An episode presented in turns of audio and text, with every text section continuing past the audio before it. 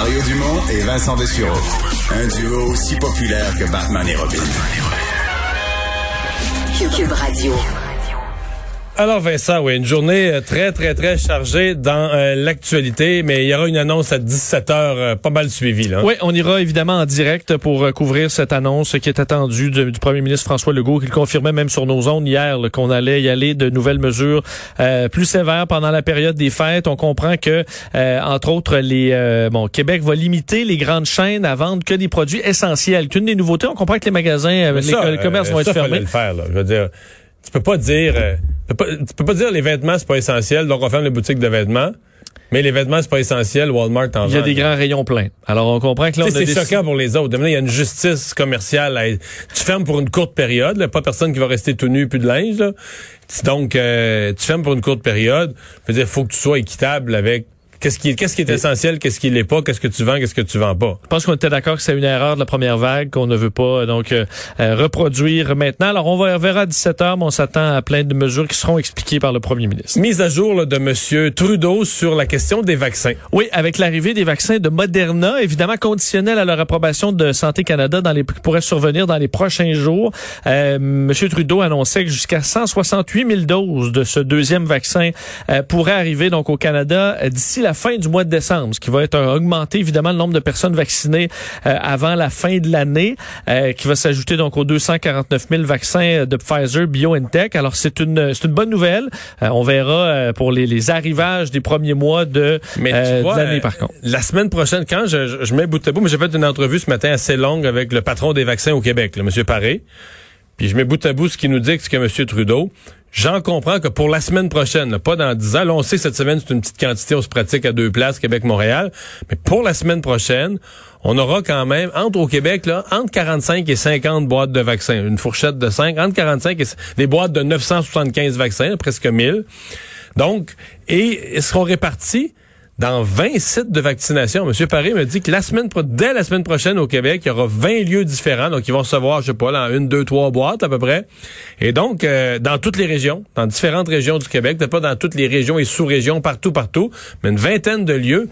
Donc, déjà, l'opération vaccination, déjà la deuxième semaine, la semaine prochaine, on va la sentir un peu plus, là, un peu plus présente partout. Et euh, évidemment, pour ce qui est de Moderna, ça ressemble vraiment bien regardé. Entre autres, aux États-Unis, euh, la FDA a estimé dans les dernières heures que le vaccin était euh, sécuritaire, euh, qu'il euh, bon, donc il y a pratiquement plus d'obstacles pour son autorisation d'urgence aux États-Unis d'ici la fin de la semaine. Leur réunion, un peu comme la semaine dernière, ce sera jeudi euh, et ça mènera dans les prochains jours probablement cette approbation du vaccin de Moderna qui arrive avec des taux là, selon les, euh, les, les- la phase 3, 94 euh, d'efficacité avec des effets secondaires à peu près similaires quand même à celui de Pfizer BioNTech. Une des caractéristiques positives, c'est qu'il il a besoin d'être conservé à moins basse température. Euh, alors, euh, et l'objectif pour ce qui est des États-Unis, c'est de vacciner tous les Américains qui le veulent d'ici l'été. Alors pour eux, ça arrivera rapidement. Alors qu'en Europe, Mario, euh, il y en a qui tapent du pied, entre autres l'Allemand, enfin plusieurs pays, l'Allemagne, la Hongrie, la Pologne, l'Italie,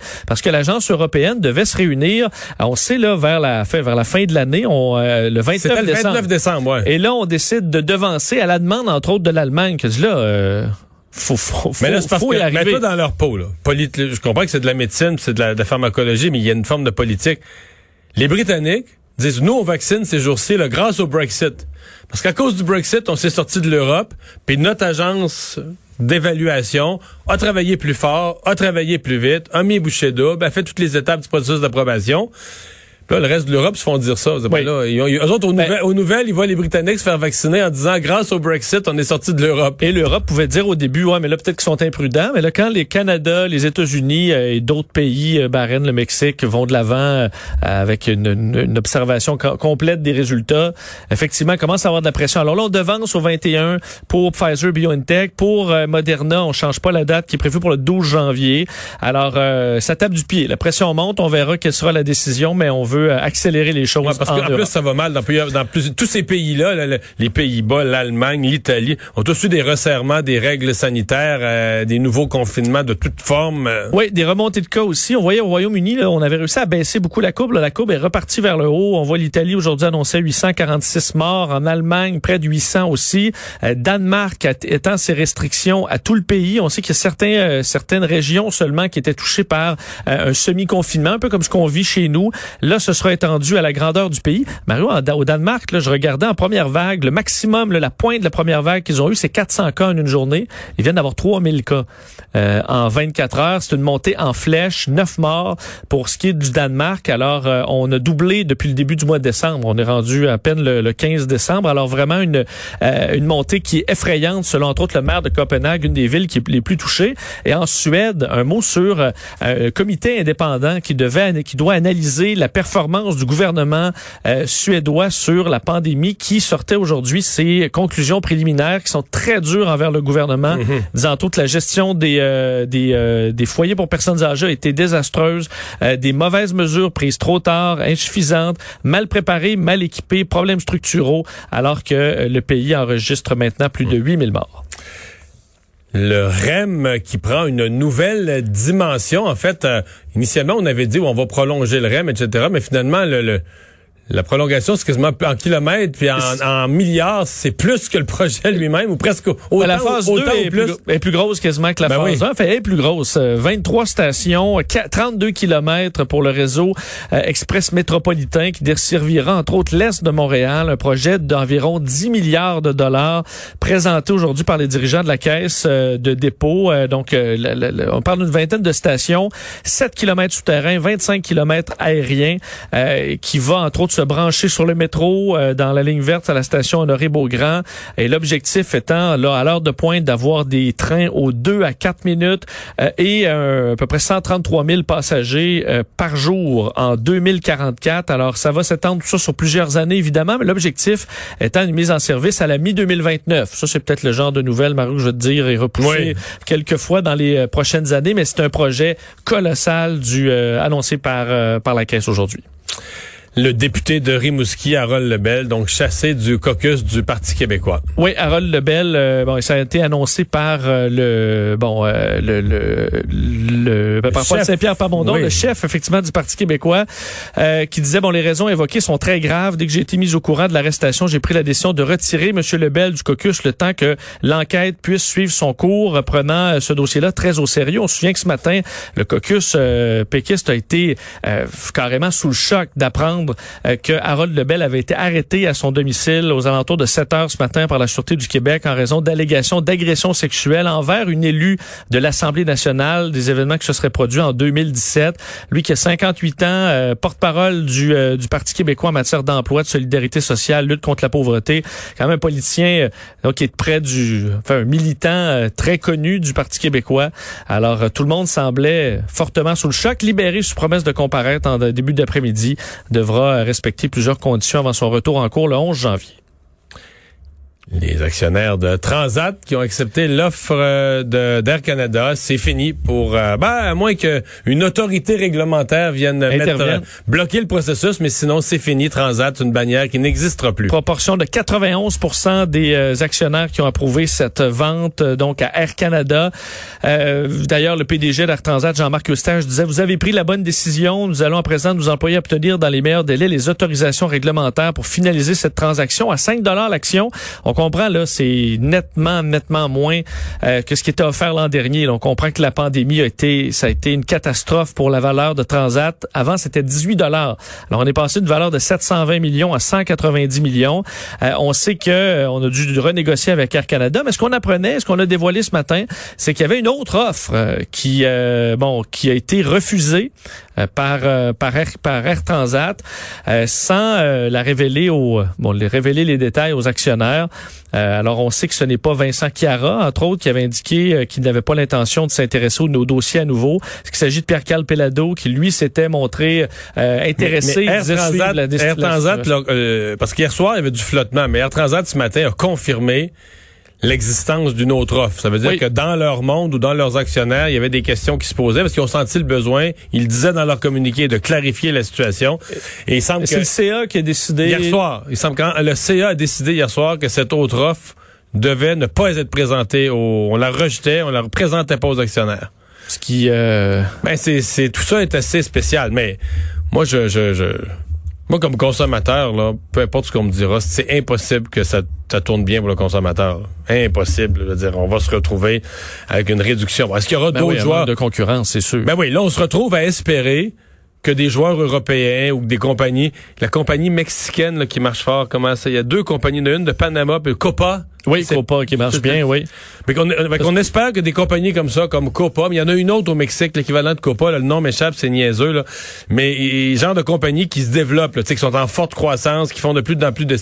Mais là, on est rendu là au Québec. Là. Donc, t'espères que des Mexicains, des, des compagnies de Panama ou des Européens... ou- Ouais. Ben, ils vont venir faire des affaires ici, mais l'argent restera Non, moins ici. non, non, Ouais. c'est ça. Pour, mais pour nous, comme consommateurs, on dit il faudrait que ces compagnies-là viennent créer le, le minimum vital de, de, de concurrence.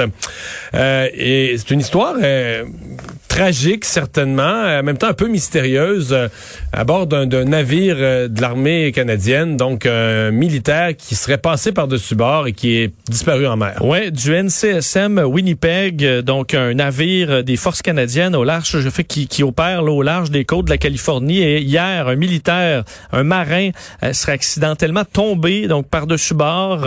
et ça a pris un certain temps là, avant qu'on découvre qu'il manquait quelqu'un à bord et qu'on commence les recherches. Alors évidemment, les chances pour le retrouver en vie à ce moment-ci sont très faibles. Il y a des recherches euh, importantes qui sont euh, bon qui sont coordonnées à la fois par la marine américaine et euh, l'aviation royale canadienne avec la, marine canadienne pour essayer de retrouver le matelot-chef Dwayne Earl, donc un manœuvrier originaire de Winnipeg au Manitoba qui manque à l'appel.